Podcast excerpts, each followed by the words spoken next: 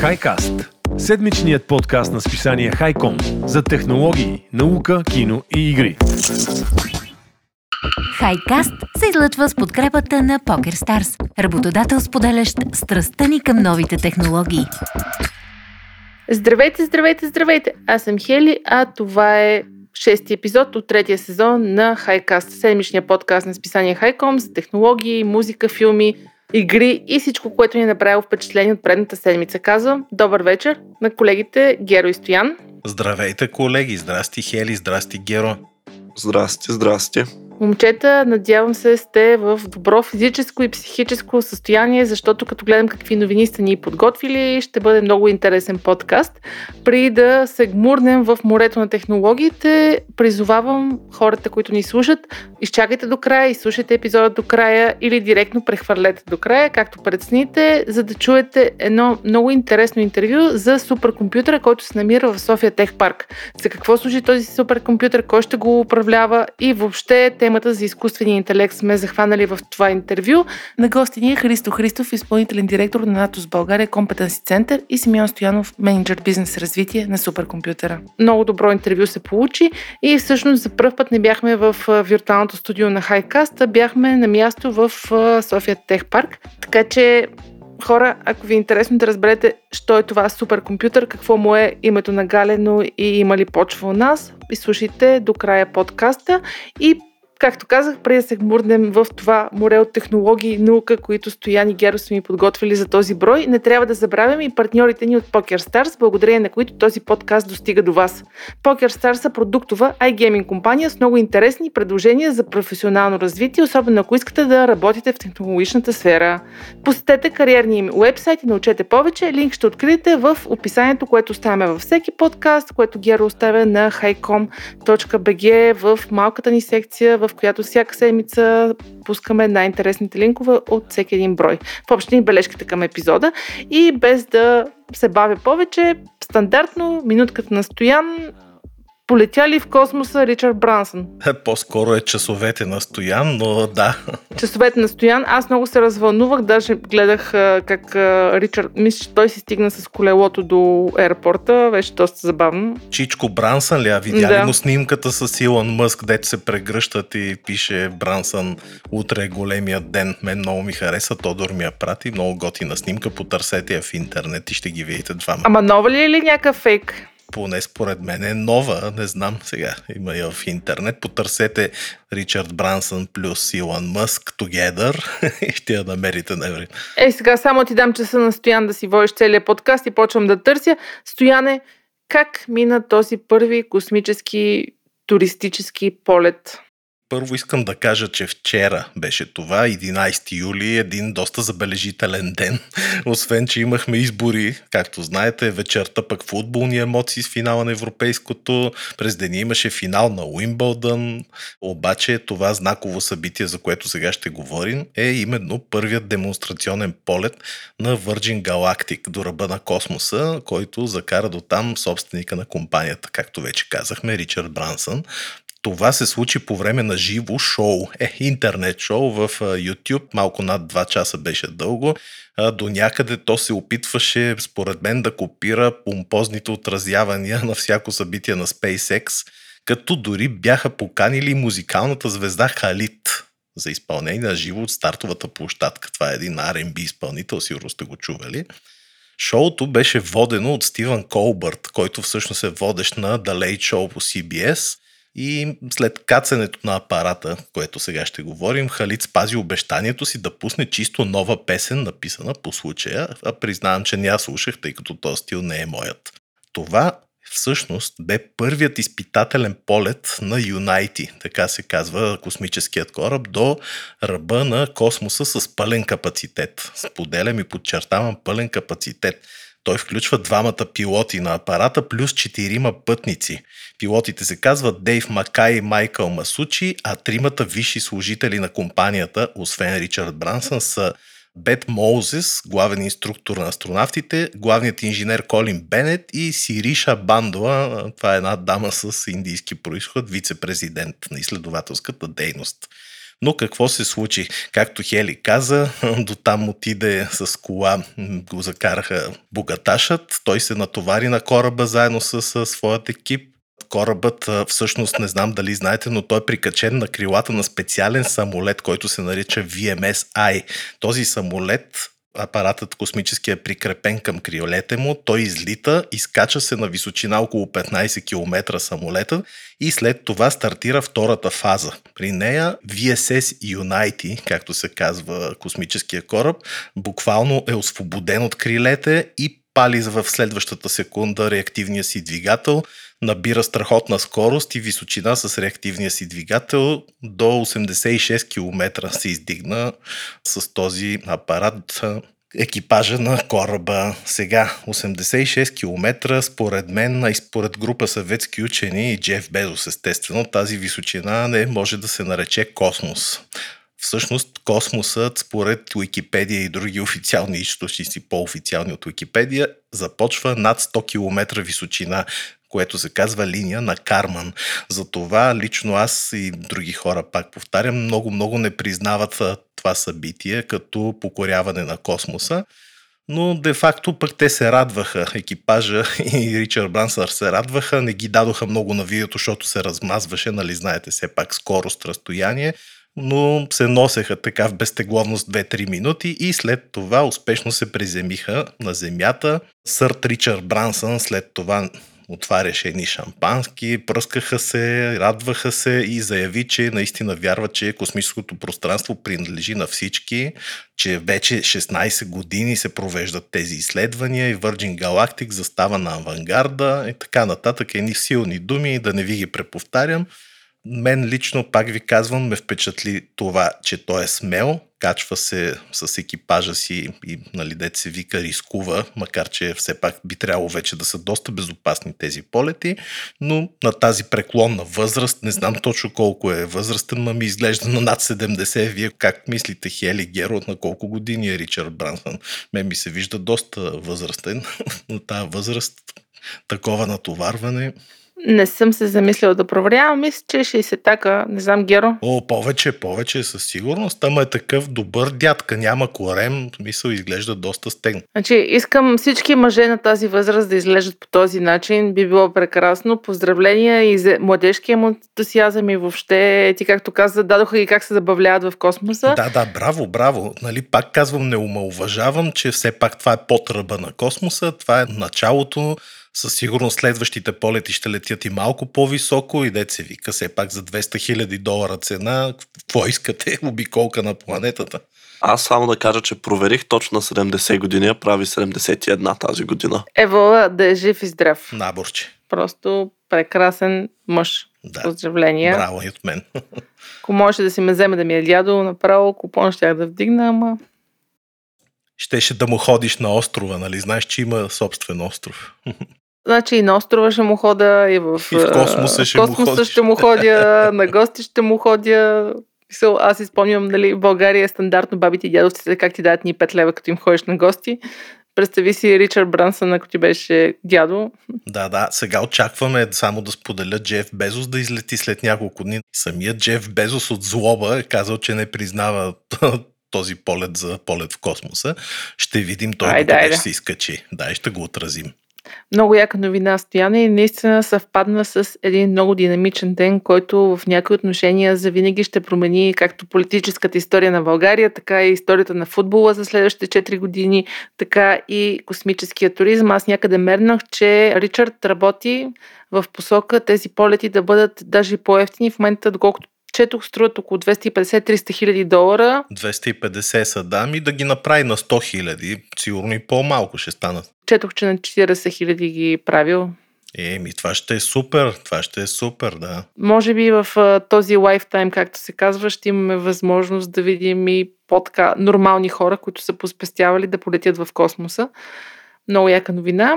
И давам думата на Геро. Геро, ти си ни подготвил новина от животинския свят. Сега ще го хванем Геро натясно.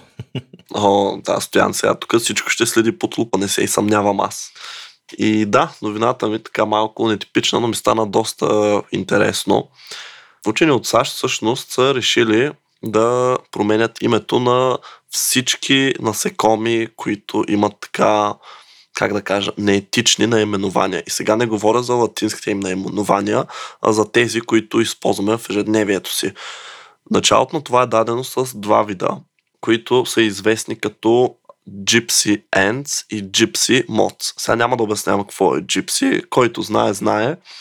И буквално от миналата среда нататък те тотално са забранили да се използва този термин и държат да се обръщаме към видовете с техните латински наименования, а именно Афаеногастер, Аранеоидес и Лимантрия диспар докато не се намерят някакви по-подходящи имена, които да бъдат използвани масово. И как ще го направят това? Естествено, по най-добрия начин, поне според мен, като се допитат до обществото, тъй като явно, когато едно време са ги измислили учени, не са доизмисли тези неща, щом сега се налага да ги променят.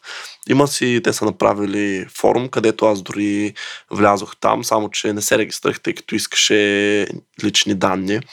И така не посмях, не че съмнявам, но просто не бях в настроение да кръщавам насекоми, нека така да кажем. Но да, буквално който иска, може аз ще оставя линк към новината в този подкаст, влиза там и започва да търси така неприлични имена, всичко свързано с расизъм, дискриминация и така нататък. И аз мисля, че това всъщност е много хубаво, защото сега тези учени, те откъдето и да са, просто културата на човек е ограничена. Няма как нали, да сме наясно с всички народи, всички нации на света. И по този начин, след като те го отварят международно за хора от цял свят да влязат да четат, и всеки може да пише, примерно, в моята култура това наименование нали, е такова обидно. Еди си защо. И ако влезете и напишете такъв нали, дълъг репорт, да го наречем, и се обосновете нали, наистина защо това именование би могло да нарани авторитета на някое общество, тогава съвсем възможен вариант е учените да го видят, да го приемат и да си кажат добре, променяме го, а след това вече ще се избират имена. Като естествено сега не може името да е всякакво, Тоест не може да го кръстим бъги макбъкфейс, някое насекомо. Най-вероятно ще трябва да са по-така сериозни наименования, може би свързани с окраската им, с размера и така нататък, както се кръщават много от а, насекомите. Та, след като вече разбрахме за тази промяна, сега въпросът ми към вас, Хели и Стояне, вие как бихте кръстили някое насекомо? Хелианус герикус би го кръстил на теб и на Хели. Много благородно. Много учени кръщават в чест на приятели и любими животните, които откриват. А и на себе си. Добре, продължаваме нататък. Нов материал от пяна позволява на роботите да чувстват допир с ръцете си. Стояне, какъв е този нов материал и защо на роботите им трябва да чувстват допир? The Midas Тъч. Знаете ли кой е цар Мидас от а, митологията гръцката? Естествено, аз съм супер запознат принцип с а, митологията. Мидас е царя на Крит, който е проклет от боговете, когато докосне нещо се превръща в злато. Е, златен Геро, пишат и Браво, бе, Геро. Браво, бе, Геро. Само така, знам, че обичаш древногръцката митология и много те адмирирам, защото тя е супер интересна тук тази новина в чуждата преса точно така е наречена да да сточ. Въпреки, че нищо не се превръща в злато или в други материали, а става въпрос за нов материал от пяна, нещо като мемори пяната в матраците, който обаче се вгражда в пръстите на роботите, роботизираните ръце и им позволява да чувстват допир вече. Този материал се нарича AI Foam, т.е. нещо като изкуствен интелект в пяна с изкуствен интелект и може би дава началото на наистина на нова ера за взаимодействие между хора и роботи. Технологията е създадена от изследователи от Националния университет в Сингапур и позволява дори да се само ремонтират, според Reuters. Новината е от Reuters. Сега аз признавам, че не намерих подробности за саморемонтирането. Предполагам, че някакви скъсвания, вгъвания, прегъвания, може би ще може да се добавя тази пяна и да се оправят, ако нещо се случи но по-скоро нека да разкажем за самия начин на работа на този материал. A-Foam е полимер с висока еластичност, в който са умесени буквално като в тесто микроскопични метални частици и малки електроди, което позволява да се възпроизведе човешкото усещане за допир и роботът да усеща в кавички. Когато приложите натиск върху този материал, примерно робота стисне ръчичка, тези метални частици съвсем логично се придвижват по-близо до самата основа на пръстите, до скелета, така да се каже. И тази промяна веднага се открива и разпознава различно от свързаните с компютър електроди, за които ви казах, че също са в тази пяна. По този начин се регистрира и усещането за допир. Очевидно това човешко усещане вече може да се възпроизвежда и в роботите и не само и там, да потребителите на протези, например. Представете си хора, които по някаква причина са загубили крайник, в близко бъдеще може би ще могат да усещат с тях какво хващат. Иначе сега очевидно няма как да усещат това нещо. Този материал, според изследователите от този университет Сингапур, ще позволи не само да усещат силата, но и посоката на обекта, с който влизат в контакт. Примерно, ако се движи този обект, те ще разбират в каква посока се движи. Така роботите ще станат още по-интелигентни и интерактивни, но бързам да ви кажа, че това не е първият материал, способен да позволи на роботите да придобиват такива усещания за, за обикалящата среда. Има и други разработки, Например, магнитните сензори и гъвкавия магнитен филм, позволяващ на роботите да усещат. Мисля, че сме писали за него Хайком преди година или две. А пък третото е такава технология на екип учени от университета Корнел, които също правят такива меки роботи. Сигурно сте чували, soft robots. Използват надуваем робот, само че не от тези надуваемите, дето се продават по особени магазини, но обикновен робот с камера вътре и тази камера работи под действието на алгоритъм, който открива различни видове докосвания, забележете, с разпознаване от страна на робота с до 96% точност.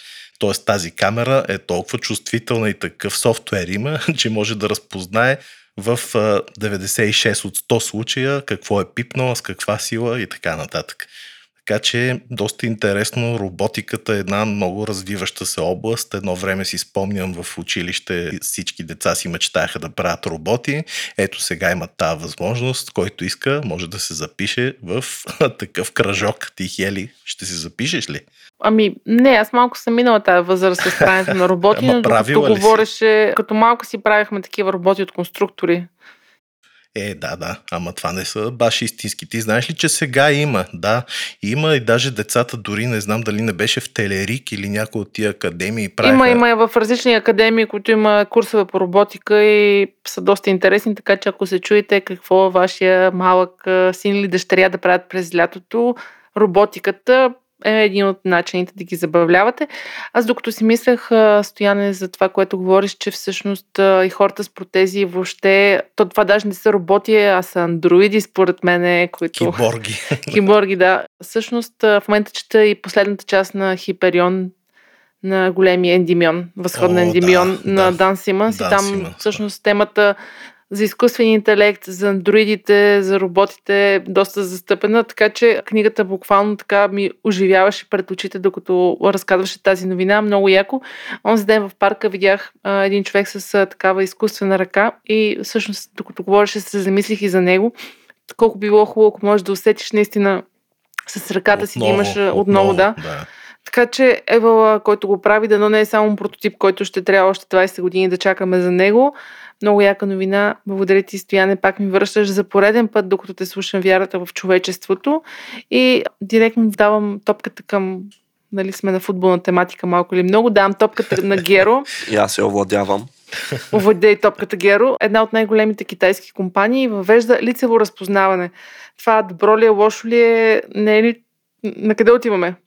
Ами Tencent всъщност тя е най-голямата компания за игри в света. Ето интересен факт започва да използва технология за лицево разпознаване с цел да, така, да контролира младеща в Китай, за да не стават пристрастени зомбирани геймари. Сега тук в България ние имаме закон, според който ако не си пълнолетен, не може след 10 часа да си навън. Явно всяка страна с проблемите си, защото Китай от 2019 въведоха официален закон, според който деца, т.е всички под 18 години нямат право да играят видеоигри от 10 вечерта до 8 сутринта и също така имат право да играят само до 90 минути, т.е. час и половина на ден в делничните дни. Сега обаче, естествено, когато се случи нещо такова, винаги се намират пролуки. И много деца в Китай започват да използват профили на свои родители, баби, дядовци дори, нали, като по този начин те не могат да ги хванат, тъй като ако профила им е обвързан с а, възраст, нали, ти трябва да кажеш на колко си, тъй като използват на някои възрасти, няма как да ги уловят, че играят. Само да кажа, тук говорим изцяло в този случай за мобилни игри, т.е. конзоли и компютъри не се броят. Това лицево разпознаване, поне на този етап, ще е само за игри, които се играят на телефони. Което всъщност не е малко. И между другото не знам, вие знаете ли какво направиха Китай с една от най-известните игри в момента PUBG? Аз лично не, нали? Знаеш, че съм анти-играч. Нямам идея. Ами, Player Unknowns Battlegrounds, както е цялото име, това е тип игра като Fortnite, буквално. Представете същия замисъл, но по-различно изглежда като цяло, нали, с някои дребни промени. Само, че тъй като нали, има насилие, има убиване на хора в тази игра, и Китай така я преработиха, преименуваха я на Game for Peace и нали, игра за мир и го направиха така, че всеки път, когато реално застреляш някой и го убиеш, вместо да умре, както е в реалната игра, той така коленичи, хвърля ти едно съндъче нали, с, с всичките си неща, които е събрал, помахва ти и изчезва. Което е така много забавно изглежда, просто като видиш самата анимация, но няма лошо в това. Аз лично не смятам, че игрите пораждат а, насилие, но това си е мое лично мнение и не ангажирам никого с него. Се върна все пак на новината. Решението, което Tencent са взели е да въведат и лицево разпознаване, като това на практика не е нищо по-различно от това да си отключите телефона. Само, че да кажем, когато стане вече 10 часа, нали, ще кажа, нали, моля, удостоверете се. Това сега леко така неморално звучи да се сканират лицата на деца, особено и да се пазят в база данни, въпреки че Tencent казва, че нито едно, т.е. те няма да пазят тези данни в своя база, ще пазят в тази на Китай, тъй като знаем, че там те си ги наблюдават с камера навсякъде и е известно, че има база данни с лицата на всички. Не знам сега нали, колко може да им вярваме и как ще го направят, но директно сканираните лица ще отиват в нея база данни и Tencent не притежава такава, нали? Кажем, че им вярваме, тъй като невинен до доказване на противното. И поне аз така, не знам, малко все пак нали, странно ми стана, защото естествено детето като поиска, нали, ако кажем, ползва акаунта на свой дядо или баба, очевидно те нямат много прилики, просто може, нали, като се стигне до лицево разпознаване да откаже и да спре да играе. Сега сигурно ще има опити с снимка да бъде залъгано, не се и съмнявам, така че ще видим дали ще успее да справи с това лицевото разпознаване, въпреки че тази технология вече доста се разви в последните години, все по-трудно става, да не кажа, почти вече не се среща в смартфони, такива, които да бъдат залъгвани чрез снимки. Но най-интересното за мен е, че родителите и като цяло възрастните в страната напълно окей okay с това и дори го приемат и го одобряват, тъй като за тях нали, игрите са нещо върховно зло, което нали, разсейва децата, пречи им да се развиват, така и така. Та, сега ще ви задам въпроса, какво мислите вие, ако имаше такъв закон в България, вие за ли сте или против? Е, ти ни закопа направо с този въпрос. На мен първо ми стана смешно, като каза за снимките на бабите и дядовците. Това беше доста забавно, но честно да ти кажа за закон в България, първо аз не вярвам да се случи, защото ние все пак се водим демократична държава, както виждаш, свобода на слово и на много други неща.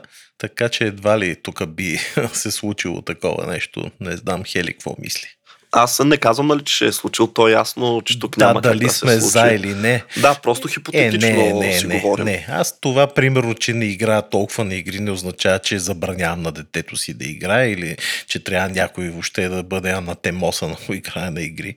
Това са глупости. Естествено, игрите в голяма степен така ускоряват развитието на децата и не само на децата, развиват а, реакции, развиват логическо мислене. Зависи от игрите сега. Естествено една глупава игра, която е само стрелялка и нищо повече, въпреки че едва ли има вече такива игри, може и да не развива нищо друго, освен рефлексите. Е, малко ли да разлива рефлекси и въобще моторния апарат? Да, да, точно, да, да. Но все пак трябва да има и някакъв смисъл, нали, защото пък човек действително има такива случаи на хора, които буквално затъпяват само с игри, нищо, всичко, целият им живот, знаете, се асоциализира и става, буквално си разсипват живота. Така че просто трябва да има баланс, това е истината във всяко нещо. И както винаги съм казвала, правилният начин е да общуваш с децата, а не да им забраняваш и да е толкова драстични мерки. За мен е са си тоталитаризъм до голяма степен. Писа от това, че родителите са супер съгласни. Аз не знам до каква степен китайците смятат, че игрите са зло, при въпрос, че... Хели, ние не можем да ги разберем. Те са друга култура, да. Това е истината, че са различни от нас, да. И като си говорим за други култури, отиваме директно в Южна Корея. Днеска такива хуй новини сте ми подготвили една след една стояне в Южна Корея. Се случват доста странни неща от моя гледна точка. Ами ето, точно това с потвърждение на думите ми от преди малко, че съвсем друга култура, съвсем други разбирания. Знаете, че южнокорейците са царе на електрониката и какви ли нещо или неща измислят. Сега южнокорейска фирма, компания е измислила хай-тек туалетна, която позволява на учениците, студенти ученици, да плащат с екскрементите си. Забележете, дори колкото повече екскременти отделяте в туалетната, те се преобразуват в цифрова валута. Супер голяма идиотия, но ето за какво става въпрос. През годините сме чели за всякакви туалетни, които топлят, които анализират екскрементите за болести, дори ви разпознават задните части спрямо останалите, но тази нова южнокорейска туалетна може би още по-впечатляваща и чупи всякакви рекорди.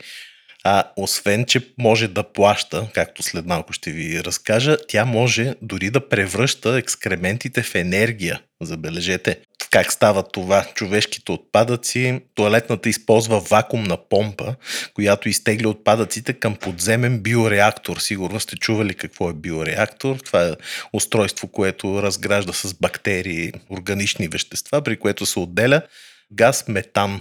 След това този газ се превръща в източник на енергия за сградата, захранвайки газова печка, котел с гореща вода, твърда горивна клетка и така нататък.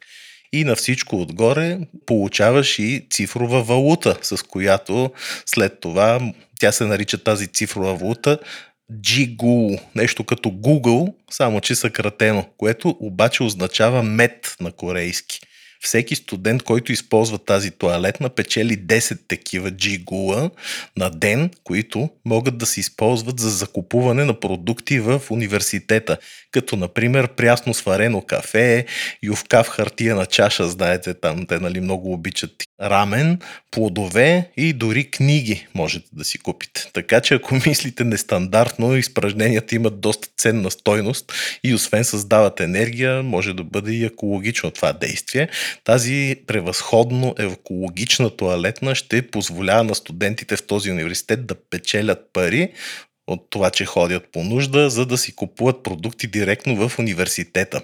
И създателят на тази туалетна, мисля, че не го казах, той е Чо Джа Уеон, професор по градско и екологично инженерство в Националния институт за наука и технологии в Улсан, Корея.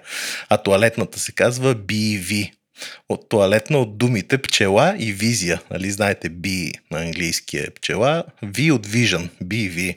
А създателя на туалетната спекулира, че средностатистическият човек отделя около 500 грама, което е малко над половин килограм на ден, което може да се превърне в около 50 литра метан газ. От своя страна този метан може да произведе 0,5 кВт часа електроенергия, което е достатъчно за едно измиване на съдове в режим пестене на енергия.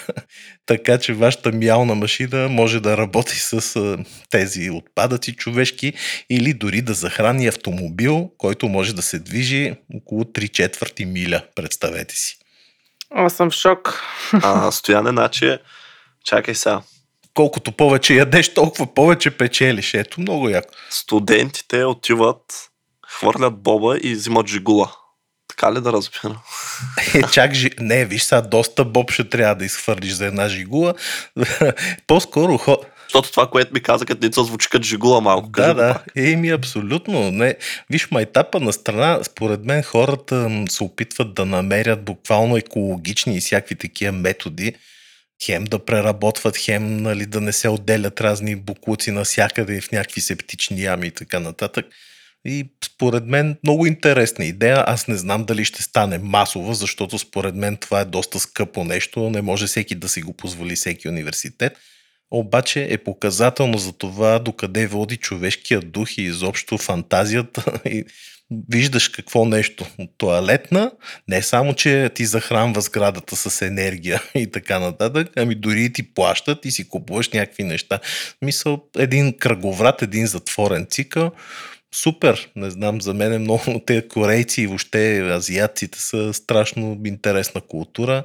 Трудно ще ги разберем, пак казвам. Ние преди години се смеехме на туалетните, дето топлят задните ти части, а сега всички искаме и ние да си купиме такива туалетни, така че след 10-20 години можем да си помечтаем и ние. Ти това, дето казваш, че са доста такъв интересен народ, е всъщност това, което разказвате си много ефективен народ. В смисъл, нищо не се губи, един затворен цикъл, абсолютно... Да, и са доста възпитан народ, ако съдя по филмите, които гледам и изобщо доста са така. Знаеме, че си фен на южнокорейски филми и с това директно преминавам към следващата част на подкаста, в която си говорим за игри и филми.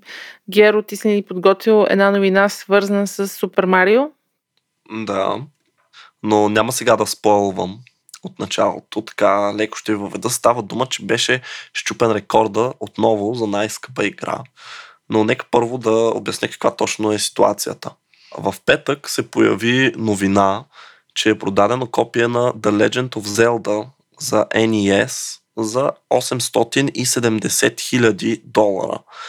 Като това официално бе нов рекорд за най-скъпа видеоигра продавана някога. И сега, логично, когато човек види това число, си казва, добре, кога ли пък нали, ще минат 1 милион? Кога ще се продаде нали, за повече от милион някоя игра? И отговор е след два дена, буквално. Два дни по-късно се появява копия за Nintendo 64 на Super Mario 64 и неговата цена, тъй като е в почти идеално състояние, може би знаете, има система за оценяване на автентичността и също така състоянието на всякакви такива колекционерски неща от игри до покемон карти, за тях ще спомня малко по-натам и се оценяват от а, 1 до 10. И забележете, това копие има оценка 9,8, което е, нали, не знам какво, наистина, какви дефекти трябва да намериш и как са ги намерили, за да дадат такава оценка. Това значи, почти абсолютно няма никакви забележки по него. И без повече да увъртам, това копие се продава за барабани, моля, имате ли предположения? 2 милиона. 2 милиона хели първи път. 100 хиляди. Абе, Стояне, нали е бил рекорда от 870 хиляди, как ще е за 100 хиляди? Добре, бе, айде. 100 милиона. Добре, хели по-близо си, за 1 милион 560 хиляди долара се продава това копие, така че почти двойно на рекорда поставен само два дни по-рано. Сега тук искам да ви изредя за последната година най-скъпите игри, тъй като това за пети път бива поставен този рекорд в рамките на година. Всичко започна на 10 юли 2020, когато копия на Super Mario Bros. се продаде за 114 хиляди. След това на 23 ноември, в края на миналата година, копия на Super Mario Bros. 3 се продаде за 156 хиляди.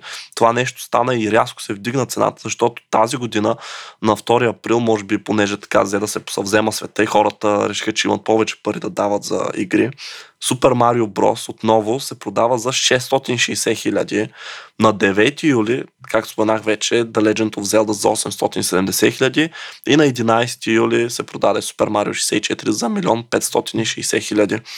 Та, както казах, малко и за покемон картите. Всъщност сега има такава мания, която вече се от край време Просто тези специално първото издание, не всички покемон карти. Ако ти сега в магазина и си купите пакетче покемон карти, не знам всъщност дали изобщо се продават в България, те няма да струват кой знае какво, но тъй като има супер редки такива, които са още в началото на века започнали да излизат, мента са супер скъпи, буквално най-скъп един Charizard се продава за примерно 50 000 долара в, в идеално състояние. Така че много интересно бих казал това с тези колекционерски така, нека да речем, продукти, тъй като очевидно не са само игри. И аз се замислих така, кой ли, всъщност, колко богат трябва да си, за да си купиш нещо такова за, за такава сума. Това просто е някакъв невероятен power move да си го купиш и да си го сложиш е така на един пиедестал в къщи. О, има хора, колкото искаш, които не си знаят парите, Геро. Ти не се ли усети, че исках Хели да спечели и за това подцених парите, за които А, се продават. е, Исках да стана кавалер. Така ще кажеш, кавалер. така ще кажеш.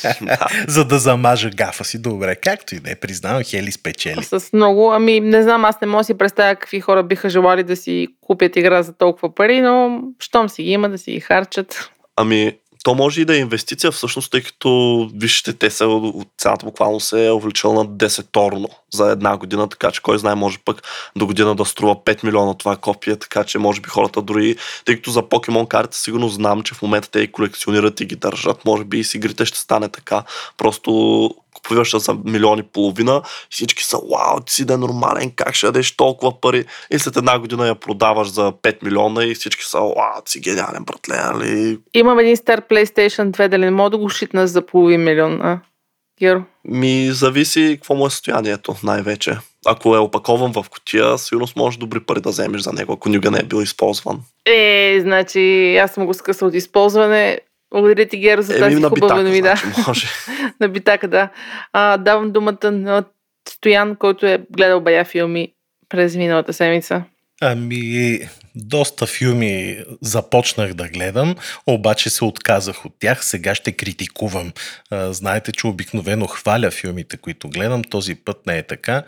Започвам с сериала War of the Worlds. Това е този европейския вариант, сезон 2. Знаете, сезон 1 вървеше по FX ли къде вървеше в България, нещо такова преди година и половина или две. Сега излезе новия сезон.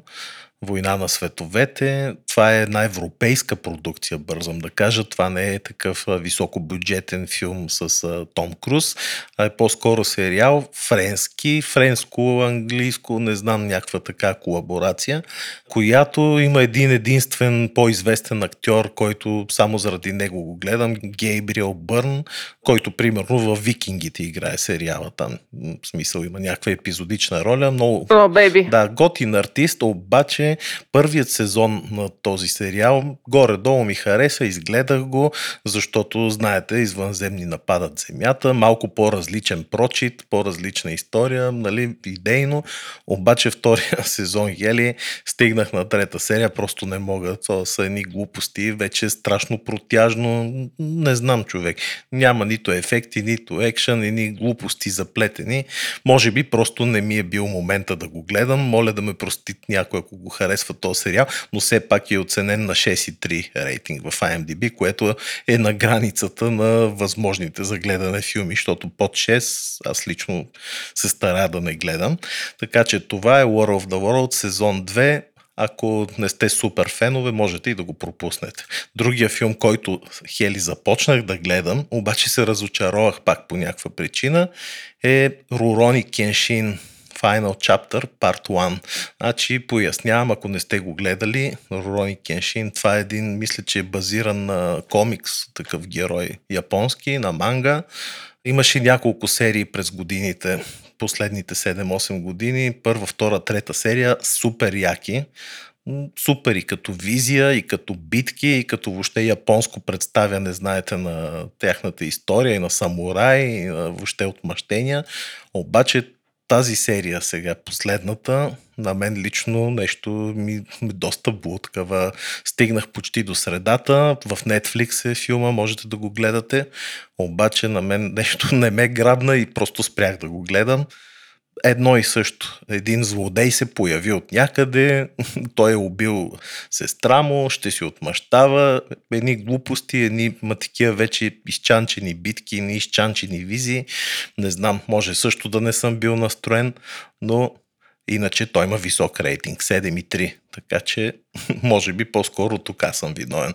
Третото само ще го спомена Хели набързо, защото става въпрос за нещо старо, но златно, което реших да го пусна на половинката си, след като бяхме на фестивал to Jazz в Южния парк и гледахме звездите. След това я разказвах за черни дубки, за бебета вселени и всякакви други на Стивън Хокинг книги и реших да и пусна сериала Космос Space Time Odyssey. Това е първият, все едно първия сериал, първия сезон на научно-популярния сериал, в който знаете, водещ е великият Нил Деграс Тайсън, астрофизик, който си е действащ и е доста такъв признат от научната общественост, много готин пич, много хубаво разказва, сериал е невероятно красив, 4K, просто нямам думи колко е як, гледах 4-5 серии, 9,3 му е рейтинга. В коя платформа? Ами, по принцип го има в Netflix, обаче не и в българския. Мисля, че преди го имаше в българския, не знам защо са го махнали. Може би защото, извинявам се, Космос и въобще сериалът с Нил Деграс Тайсън в National Geographic. Може би за това, защото National Geographic България го излъчват хели. Там можеш да гледаш и новия сезон, който излезе преди няколко месеца пак на Космос, пак с Нил Деграс Тайсън, National Geographic. Но тъй като аз си го осигурих на 4К да го гледам, просто си изкефих. Ти не си ли го гледала всъщност това нещо? Не съм. Ай, а ти Геро гледал ли си го? Уникално е хора. Просто Не. това е... Ау, пък а на 4К телевизор, ако го гледате, ще се просълзи. Музиката е на Алан Силвестри, само да ви кажа. Това е един композитор на филмова музика. Така че Космос, ако имате желание и време, гледайте или даже ще ви го шерна, ако трябва да го гледате, но това е уникален филм. Просто това е продължение на Карл Сейган. Нали, той имаше на времето, ако сте чували такъв сериал Космос. Карл Сейган стана тогава много известен. Началото на 80-те с този сериал. След това това е нов прочит. Космос Space Time Odyssey 2014 и сега 2020 има нов сезон. И ако стояне мерси за хубавите препоръки, който иска ще си го намери в съответните платформи и давам думата на Геро, който е гледал Еврото миналата седмица. Геро, не прекалявай, защото от и аз, и апаратната аз. ми... Ай, ви- добре, значи не прекаляйте, защото от апаратната ще се ядосат. Е, да. А ние сме комбина. Тук си поделяме времето. По малко от всеки. Нямате много време. Добре, давай Геро. Само първо започна с това да кажа, че като цяло, тъй като вчера беше финал и основно за него искам да кажа, но като цяло се получи много добро европейско, бих казал. Имаше драми, имаше изненади, имаше страшно много мачове с продължения и дуспи. Така че цялостно първенството си беше доста добро. Иначе за снощния финал, какво да кажа, сега ще спомня очевидно, който не го е гледал до сега, не мисля, че най-малкото не знае резултата. Англия вкараха рано и глуха защита, цял матч. Италия естествено изравниха, тъй като обикновено това се случва рано или късно, когато вкараш във втората минута. Не вкараш ли, ще ти вкарат, да. Да, и в третата минута започна да защитаваш. След това стигна се до продължения, доспи и на които така ние вече коментирахме доста в футболната ни група на Хайком че наистина треньора на Англия, Гарет Салгейт, просто може би е основният виновник за това, тъй като треньора избра кой да бие Дуспи, просто така ги подбра играчите, че последните трима, които изпълниха последните три доспи за Англия от пете и тримата пропуснаха. Сега естествено не искам нищо да отнема от Джан Луиджи Донарума, вратаря на Италия, който той без това, той между другото ми е набор, даже един месец по-малък от мен. Верно ли? Да, той е един месец по-малък от мен. Ето, огромен бе. Той ако Да, те е, хване, той ще е те мечка почти 2 по терена. метра. Е, да, той заради това просто, когато изпълняваш дуспи на такъв форум, наистина имаш чувството, че вратата е много малка, вратара е много голям. И явно се получи този ефект, тъй като първо едната дуспа изобщо на Англия не оцели вратата, следващите две спасени и така, аз лично. Абе, Геро, има логика в това, което казваш, ама пък аз ще ти спомена, че ти сам знаеш много често дори големи звезди и с опит на такива първенства и култови мачове изпускат дуспи, така че не е ясно дори други да бяха били, дали пак нямаше да се случи същото. Да, естествено, но само, че мен това е нещо, което ме притеснява, че тези млади момчета, те са в началото на кариерата си. Просто това за тях може да се окаже един психологически удар, който наистина да ги промени за винаги. Да, аз чух за Рашфорд, че той бил страшен пич, бил си дарил милиони от заплатата за някакви домове, защото Да, има трудно храни- детство. Да, да. аз това не го знаех и наистина той направи ужасна гримаса, много му станало криво. Дано това пък да е за добро, де се вика пък да му даде сили и психика за напред, защото все пак всеки футболист, знаеш, в един момент има такива моменти, така че... Да, естествено, сега надяваме се нали, да се върнат по-силни, както се казва, но като цяло, като заключение, бих казал, аз съм доволен, бях за Италия и то не заради друго, просто защото въпреки че аз съм фен на Челси, подкрепям английски отбор и по принцип подкрепям и Англия, само че откакто е Гарет Саутгейт, сегашният треньор на националния начало, аз съм се зарекал няма да подкрепям Англия, просто защото съм твърдо против а, неговите тактики дефанзивни с а, някои от наистина най-добрите млади таланти в цяла Европа, които има разположение Англия не играят. И аз си бях казал, че ако вземат еврото, ще трябва нали, така да се извиня, нали, не е лично на Гарет Саутгейт и така може би щях да го призная и да кажа явно той е прав, аз не съм, но след като не спечелиха няма да правя това, поне за сега ще видим за световното година, но да, като цяло доволен съм от развоя, спечели отбора, който исках да спечели. И аз, Геро, съм доволен, прав си, много готино първенство беше, динамично, с всеки драми. Супер, ти си готов буквално за спортен подкаст, признавам, доста Скоро, навътре. скоро. Скоро. Чакаме с нетърпение спортния подкаст на Геро, а докато се случи той, аз искам да ви препоръчам два филма, един от които гледах на голям екран. Миналата седмица гледах на голям екран в uh, Cinema City, Черната вдовица, Black Widow. Предполагам, че вече сте чули, че е излезнал. Фенове ли сте на Марвел? Аз съм огромен фен на Марвел. Сина ми тези дни беше на море и на морето го е гледал Черната вдовица. Каза да го гледам, че е бил супер як. Така че аз съм се подготвил. Скоро ще се случи това нещо и аз ще го гледам и може би ще коментирам, но след тебе сега ще чуем теб. Ми, аз, ако мога да го оценя от скалата от 1 до 10, бих му дала 6. А, Значи може и да не се гледа.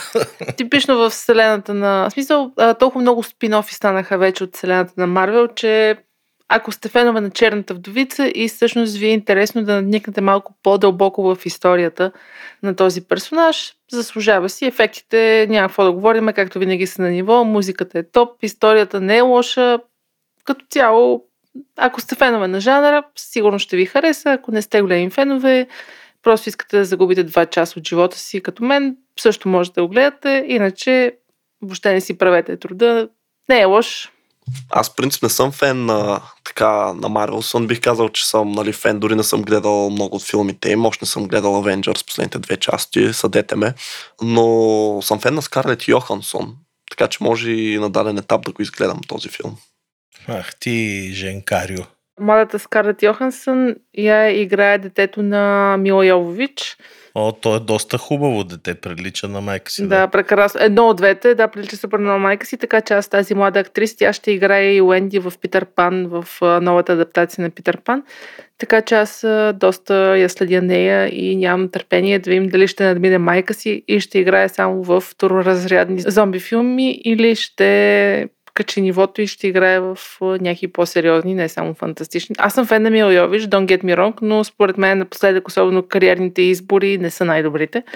Това си е малко мое мнение. Тя доста си зацикли в жанра с зомбитата, с Хелбой и така нататък. А тази актриса, примерно в петия елемент, аз съм влюбена в нея. Там е не човек. Прекрасна е. Така че абсолютно съм съгласна. И другото, което гледах е по Амазон. Казва се The Tomorrow War. Не знам дали сте го гледали. Ами аз съм се приготвил да го гледам, обаче още не съм. Гледам, че има висок чак рейтинг, така че кажи как е. Айде сега, Хели, спълна му го, както Стоян спълва всеки път филмите. А, не, аз между другото го гледах и Nobody, след като Стоян ми го... Няма да го сполвам, само искам да кажа, че човечеството е заплашено от изчезване заради един вид, извънземен вид, който буквално избива всички.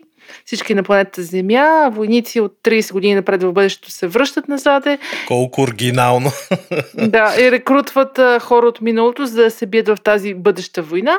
Няма да давам повече спойлери за филм, който си гледах на Амазон на телевизора в нас. It's okay.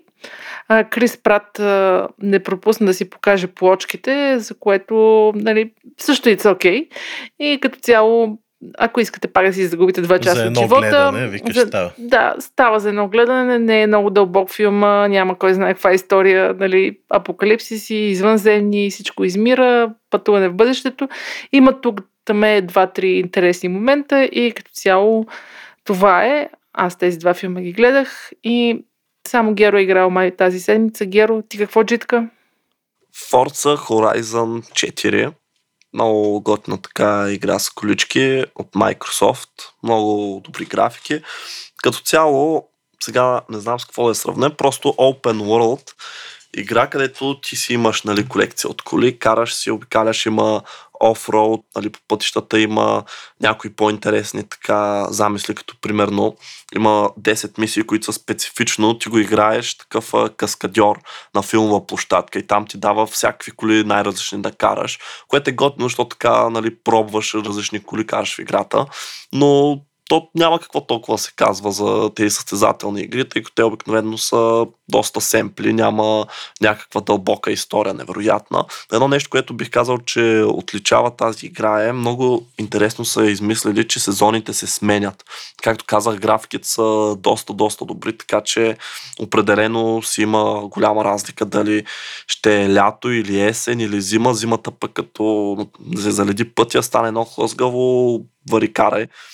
Но да, просто за всички фенове бих казал, които искат е така да си покарат някоя скъпа спортна кола.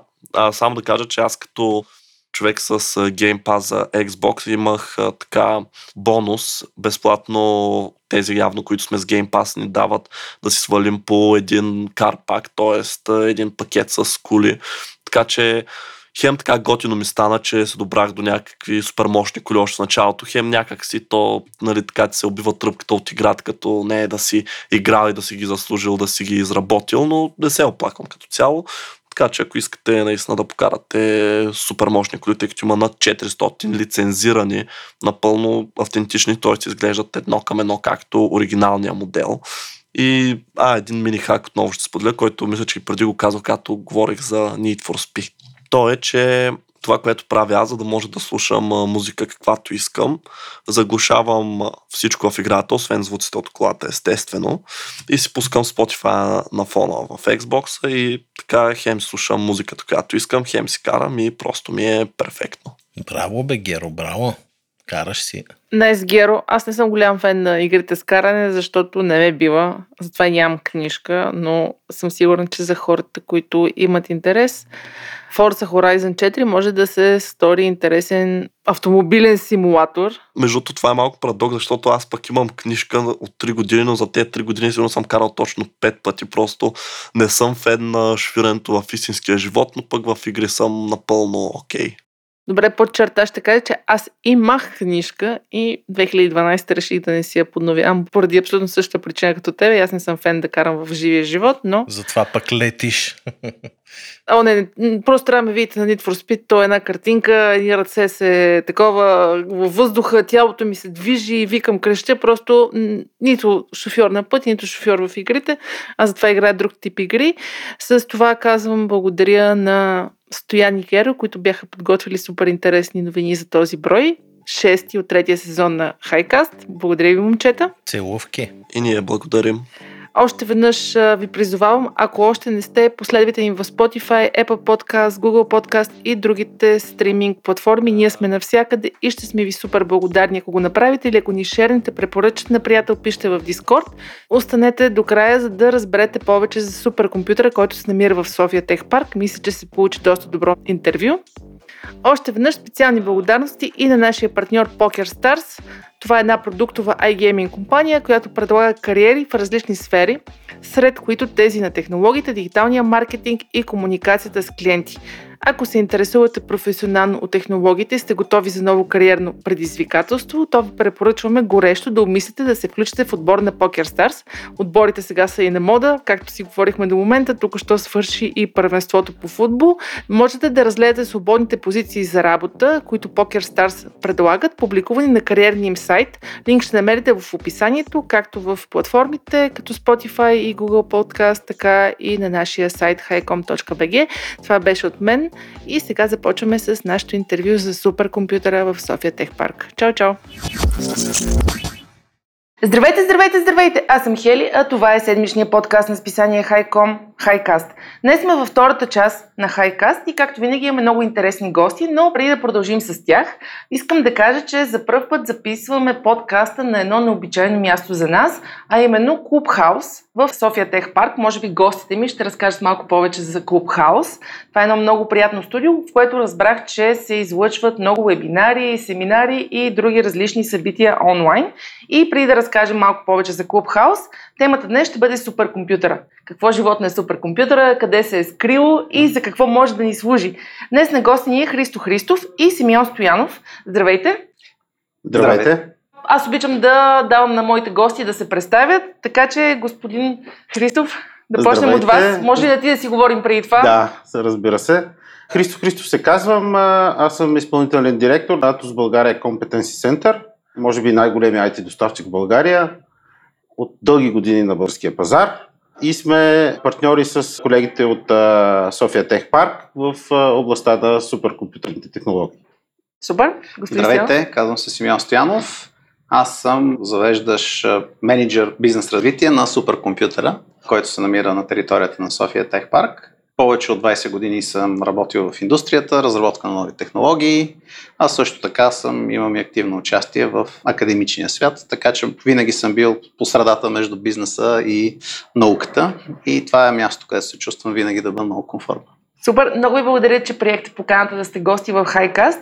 Както стана ясно и от интрото, днес ще си говорим за суперкомпютри. България разполага с един от най-модерните суперкомпютри в света.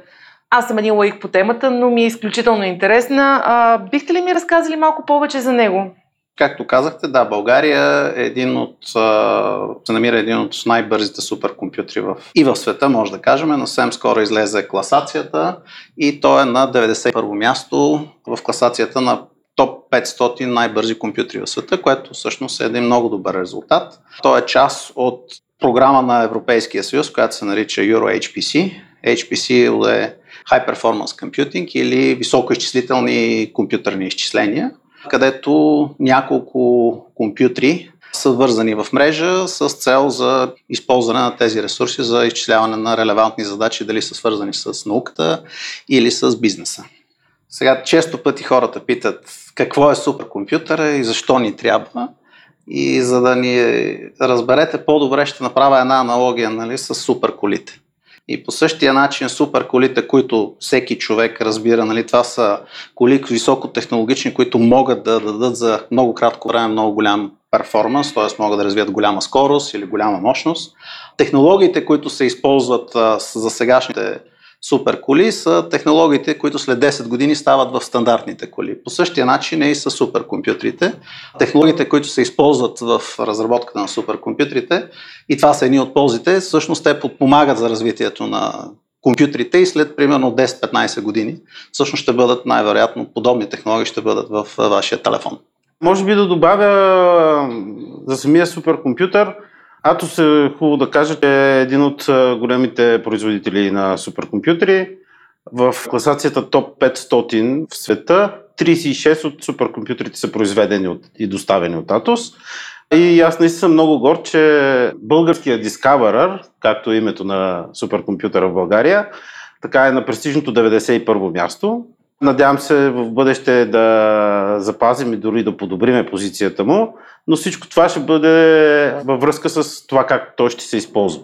От друга страна искам да кажа, че архитектурата, освен че е мощен, той е доста ефективен и е щадящ околната среда, което е нещо важно в наши дни. Специални технологии, базирани на Атос като производство на суперкомпютри, но и на партньори като начини на построяване и охлаждане – позволява на компютъра да е доста ефикасен и щадящ околната среда. Компютъра е така изненадващо с водно охлаждане. Прието е да се мисли, че електрониката и водата не са много съвместими. В този случай те работят много добре заедно. Той е доста, как да кажа, иновативен по отношение на тези неща. Освен в България, ние доставяме в много други страни, като част от цялата програма четири от суперкомпютрите, които ще бъдат вързани в мрежи, ще работят в много случаи заедно, са производство на, на нашата компания и това е нещо, което така ни прави горди. Ти докато разправяш, аз всъщност един въпрос искам да задам. Колко е голям? Заема ли някакво хале този суперкомпютър в София Техпарк или е в една зала? Колко е голям един суперкомпютър, примерно този в случая Discoverer? Значи, самия компютър, ако видите, се събира изчислителната част в 12 големи шкафа. Тоест той може да се събере в една средно голяма стая, ако се натъпче. Но всъщност голяма част от компонентите на суперкомпютъра, включая охлаждането, всъщност заемат огромно място. И често пъти когато дойдат и видят, нали, казват, искаме да видим суперкомпютър ние показваме залата където са шкафите, казват, а колко място има, може да сложите още два, примерно. И казваме, да, добре, елате в залата да видите охлаждането, което изглежда като един химически комбинат. Проблема ни е всъщност там, не ни е проблема да сложим още части, но проблема ни е цялата съпътстваща инфраструктура, които са поддържащите системи на суперкомпютъра, което дават неговата надежност. И това е нали, отново връщайки се с аналогията с а, суперколите, тези машини трябва да са много надежни, т.е. те трябва да изчисляват много бързо и без грешка, защото и много дълго време, 24-7. Ако по някаква причина се случи грешка, обикновено изчисляването пропада и трябва да се почне от начало. Така че важното нещо на тези компютри е не само тяхната изчислителна мощ, но много по-важно е тяхната надежност. И затова е голямо технологично предизвикателство да се сглоби такава машина, която да има голяма изчислителна мощност, да бъде надежна и да бъде високо енергийно ефективна. И точно това нещо, тези технологии, както казах, са голямо предизвикателство да се направи такава машина и факта, че България вече има такава машина и можахме да работим с колегите от Атос, които супер професионално се направиха, да видим как такова нещо се изгражда физически, е голям опит, който е много важно за обучението на кадри в, в бъдеще. Вау, супер интересно. Желала да го видя след подкаста да. или поне да ми пратите да. снимки. Аз да, видях една прес снимка, да. но ми стана много любопитно. Добре, Христо, компютърът, суперкомпютърът, Discoverer, както му викате нагалено, е част от а, високоизчислителна мрежа, която Европейския съюз създава. Тя за какво ще служи? Тя ще служи за почти всичко. Това е инвестиция на Европейската комисия да повиши възможности на Европейския съюз в областта на бързите и големи изчисления. Много внимателно бяха подбрани страните България се радвам, че е една от тях. Италия, Словения, Люксембург са част от другите държави, които ще получат такъв суперкомпютър. За какво ще се използва? Със сигурност ще се използва за научни цели. Тук не скромно мога да кажа, че ако имахме такива суперкомпютри, доста по-лесно щяхме да се преборим с COVID-кризата, ако ги имахме на време и бяха включени в борбата срещу тази пандемия. Но от друга страна, със сигурност той ще се използва в голяма част и за подпомагане на бизнеса.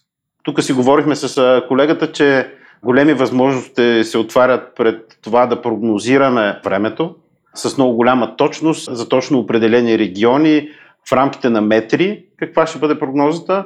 Може да говорим за здравеопазване със сигурност, все повече и повече такива решения са нужни на здравеопазването. Да не забравяме енергетика, земеделие включително. Общо взето няма област, където суперкомпютъра в една или в друга посока не може да бъде полезен. Вау, много интересно звучи. Бъдещето явно е на суперкомпютъри, така като ви слушам. А какво образование трябва да имаш, за да можеш да управляваш този суперкомпютър? Колко члена е екипа на управляващите суперкомпютъра? Какви кадри работят по този суперкомпютър? Имам ли такива въобще кадри, които могат да управляват подобни изчислителни машини? Значи екипа е в процес на събиране в момента. Очакваме, че оптималният размер на екипа ще бъде около 15 човека, като това ще включва хора, които всъщност физически администрират този компютър, така че достъпа до него да бъде сигурен, което е много важно, разбира се, нали, особено от гледна точка на бизнес клиентите, а също така и машината нали, да работи безпроблемно, да няма вируси, грубо казано, да кажем, на колеги, а друга част от екипа ще бъде хората, които работят с приложния софтуер, т.е. програмите, които ще се пускат на суперкомпютъра и всъщност ще правят изчисления, като те са голям клас програми и за да може човек да работи, разбира се, трябва да разбира всъщност какво прави тази програма, т.е. да има някаква образование в областта, където е програмата, отделно да има, разбира се, компютърни умения, да знае как се пуска едновременно на няколко хиляди компютъра, защото всъщност суперкомпютър е сбор от много по-малки компютри вътре в него. И самото задача за пускане, примерно хората знаят, трудно могат да се оправят с един компютър. Представете си, че имате няколко хиляди, които паралелно трябва да смятат и трябва да едновременно да пуснете тази задача няколко хиляди компютъра и те трябва да работят, как казах, надежно и безотказно. Така че това са хора с образование в областта, където са въпросните приложни програми, хора с образование в областта на софтуер инженерство, компютърна администрация. Да, със сигурност знам, че колегите така правят много старателен подбор. Вече мисля, че доста от хората са минали специфични обучения по технологиите, които се използват. Това, което аз мога да кажа, че ние като производител ще продължиме да, да помагаме на колегите и да ги подпомагаме в това все по-добре да използват машината и когато има нужда, ще сме на среща. Има ли супер вируси за суперкомпютрите? Сега, по принцип, суперкомпютрите достъпът е доста ограничен, нали? така че малко е вероятността да се появят, но да, нали, може, ако човек не внимава, винаги може да се случи нещо, така че да се появи тип софтуер, който да има някакви други цели извън това, което... Да, просто ми стана любопитно кой всъщност. Окей, okay, продължаваме нататък. Каква е инвестицията в изграждането на подобен суперкомпютър?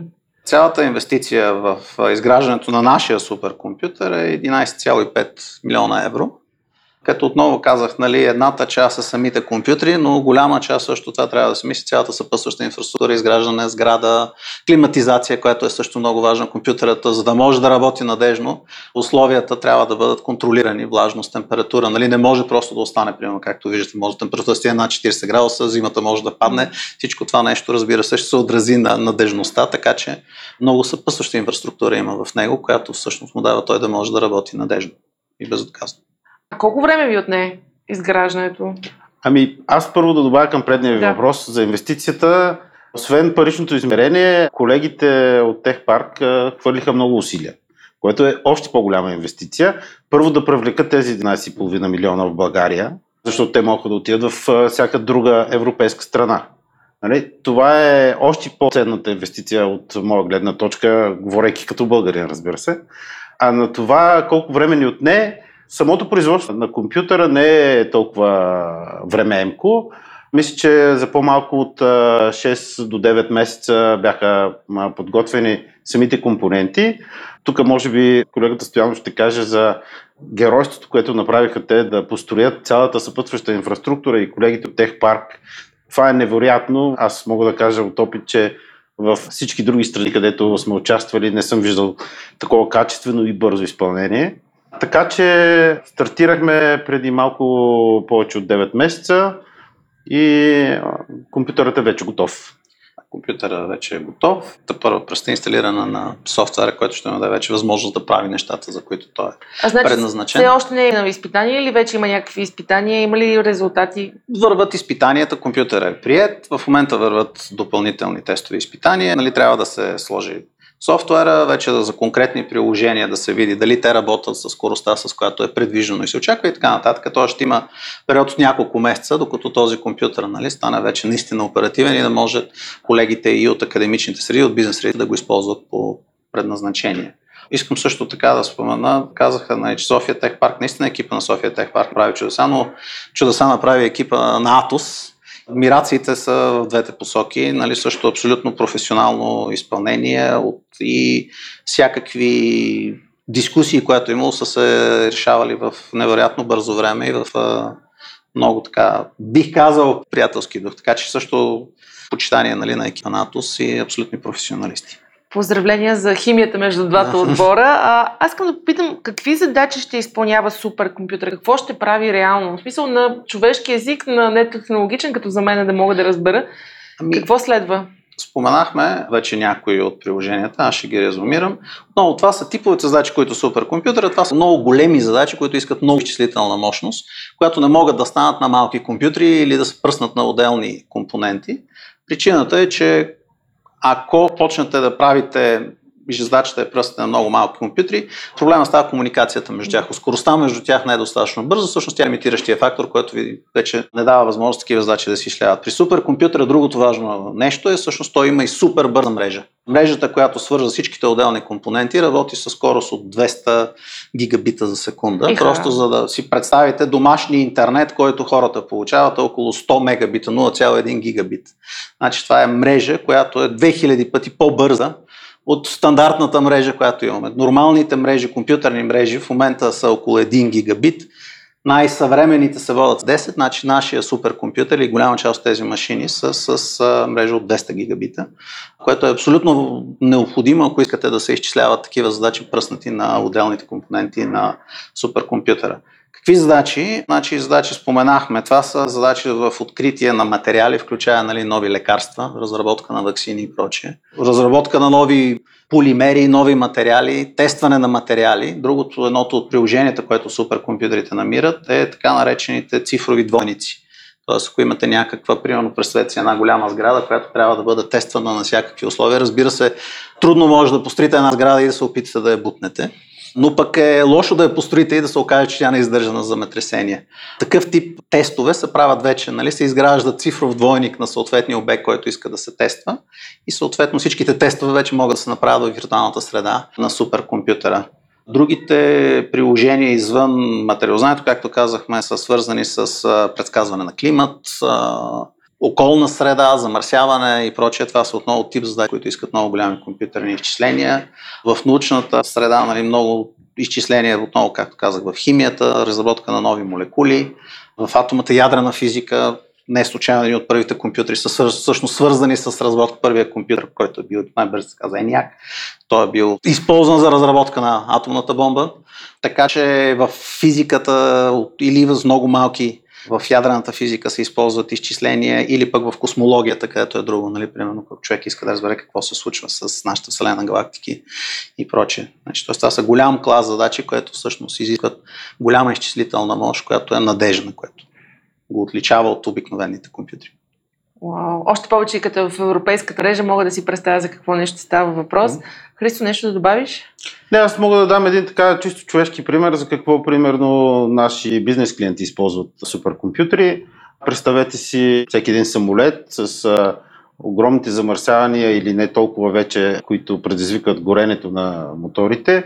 Моделирането на изгарянето на горивото в един такъв двигател е единствено възможно с суперкомпютър и всеки грам оптимизирано намаляване на емисиите, като вземем броя на, на самолетите, би довело до наистина Разлика огромна разлика в намаляване на замърсяването на, на планетата. Така че такива на вид прости неща имат много голям ефект. И това е възможно благодарение на суперкомпютри, каквито е и нашия Discover тук в България. А, Докато сме на темата самолети, нали, цифрови двойници, един пример, който е известен, когато се е разработван най-големия самолет за пътническа авиация Airbus A380, нали, отново не е имал тунел, който да, да бъдат тествани неговите аеродинамични свойства и се е направил цифров двойник, който се е изчислявал този самолет преди вече да бъде проектиран физически.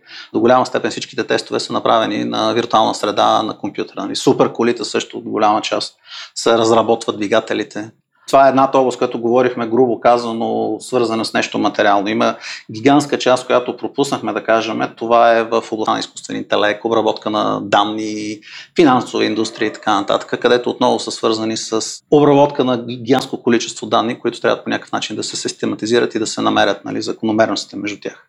Аз се шегувах предварителния разговор за Терминатор, но ти като спомена изкуствен интелект. Близко ли сме до такъв изкуствен интелект, който виждаме по филмите? Мисля си, че по филмите нали, доста така забавна от областта на фантастиката. Това, което в реалния свят се разбира от изкуствен интелект, отново, както ви казах, са тип задачи, където имате гигантско количество информация, което просто човешкия мозък не може да обработи и да систематизира. И тогава вече идват нали, програми, самообучаващи се програми, които всъщност могат да намерят закономерности в тези данни и да ви кажат всъщност какво се случва. Но все пак тези са програми написани от хора и до голяма степен а, човешки елемент нали, не сме наближили частта, в където, нали, примерно, компютрите могат да направят всичко. Тоест, те са много мощно средство. Ако знаем как да го използваме и ако ги използваме в правилната посока за правилни цели, но те са си просто средства. Нали? Далеч сме от времето, където поне според мен, когато нали, ще ми заменят или ще... Това разбира се в кръга да. на шегата. И за финал, има ли вече заявки за изпълнение на задачи от Discoverer, от суперкомпютъра? Колко ще струва? Има ли ценоразпис, примерно от компании, научната общност? На какъв етап сте в тази посока? Интерес има голям. Той интерес, както казахме, ще дойде не само от България, понеже е изграден с помощта на EuroHPC. Част от времето на суперкомпютъра ще, ще бъде включен в въпросната мрежа, която говорихме и ще се изчисляват задачи, които са примерно свързани с европейски учени и европейски бизнес. Знае се, че заявките са страшно много и примерно предишните суперкомпютри в момента, който се пускат, нали, интересът е много голям и, и от бизнес клиентите, и от академичните среди. Казахме типа задачи, които може той да, да решава. Да. Докато ресурса не е ограничен, ще се опитаме максимално да помогнем на всички. А, в момента, който ресурса вече стане, т.е. интересът е по-голям, тогава разбира се трябва да има селекция, трябва да се сложат приоритети, нали, когато човек трябва да избира, нали, трябва да избира по ясни критерии. И това е едната от нашите цели, да направим много ясни критерии преди да почне нали, да се ползва, когато хората кандидатстват за използване на ресурса или искат, примерно, бизнес клиенти да използват, критериите са много ясни предварително, за да не се получават а, дискусии след, след това. Така че интерес има, дискусии се водят, в момента, който сме готови, вече нали, имаме съгласие. Ще споделиме някои от първите ни клиенти. Супер, Христо, нещо да добавиш? Би, по-скоро да, да, пак да наблегна на това, че възможностите и областите, в които суперкомпютъра може да работи и да бъде полезен, са почти неограничени. Така че, надявам се, интереса към услугите му да расте още повече като завършат всички тестове, като бъде достъпен на пазара, както в научната област, така и за реалния бизнес. И нещо друго, което нали, не само да добавя, което не казахме, едното е преките приложения на суперкомпютъра, дали ще бъде в научна или в бизнес среда, но има една много голяма полза от него, това е обучението на кадри, подготовка на, на хора. Значи, това, че имаме възможност да видим как такава машина се енсаблира, да работиме с нея, ще даде възможност нали, да обучиме хора, които в бъдеще, съответно, тези хора ще работят на новите суперкомпютри и така нататък. И това е стратегически важно и нещо, което според мен е много по-голяма полза дори от преките ползи, които може да видим в момента. Супер. Много благодаря, че бяхте гости на Хайкаст. И ние благодарим. Благодариме. На гости ни бяха Христо Христов, изпълнителен директор на Атос България, Компетенси център и Симеон Стоянов, менеджер бизнес развитие на Discoverer, суперкомпютъра, който е в София Тех Парк. Ако сте харесали този епизод и все още не сте ни лайкнали и последвали в Spotify, Apple и другите големи платформи, направете го. Аз съм Хели и предавам от Clubhouse, който е клуба за биосъбития на София Тех Парк. До скоро! Хайкаст се излъчва с подкрепата на PokerStars, работодател споделящ страстта ни към новите технологии. Хайкаст – седмичният подкаст на списание Хайком за технологии, наука, кино и игри.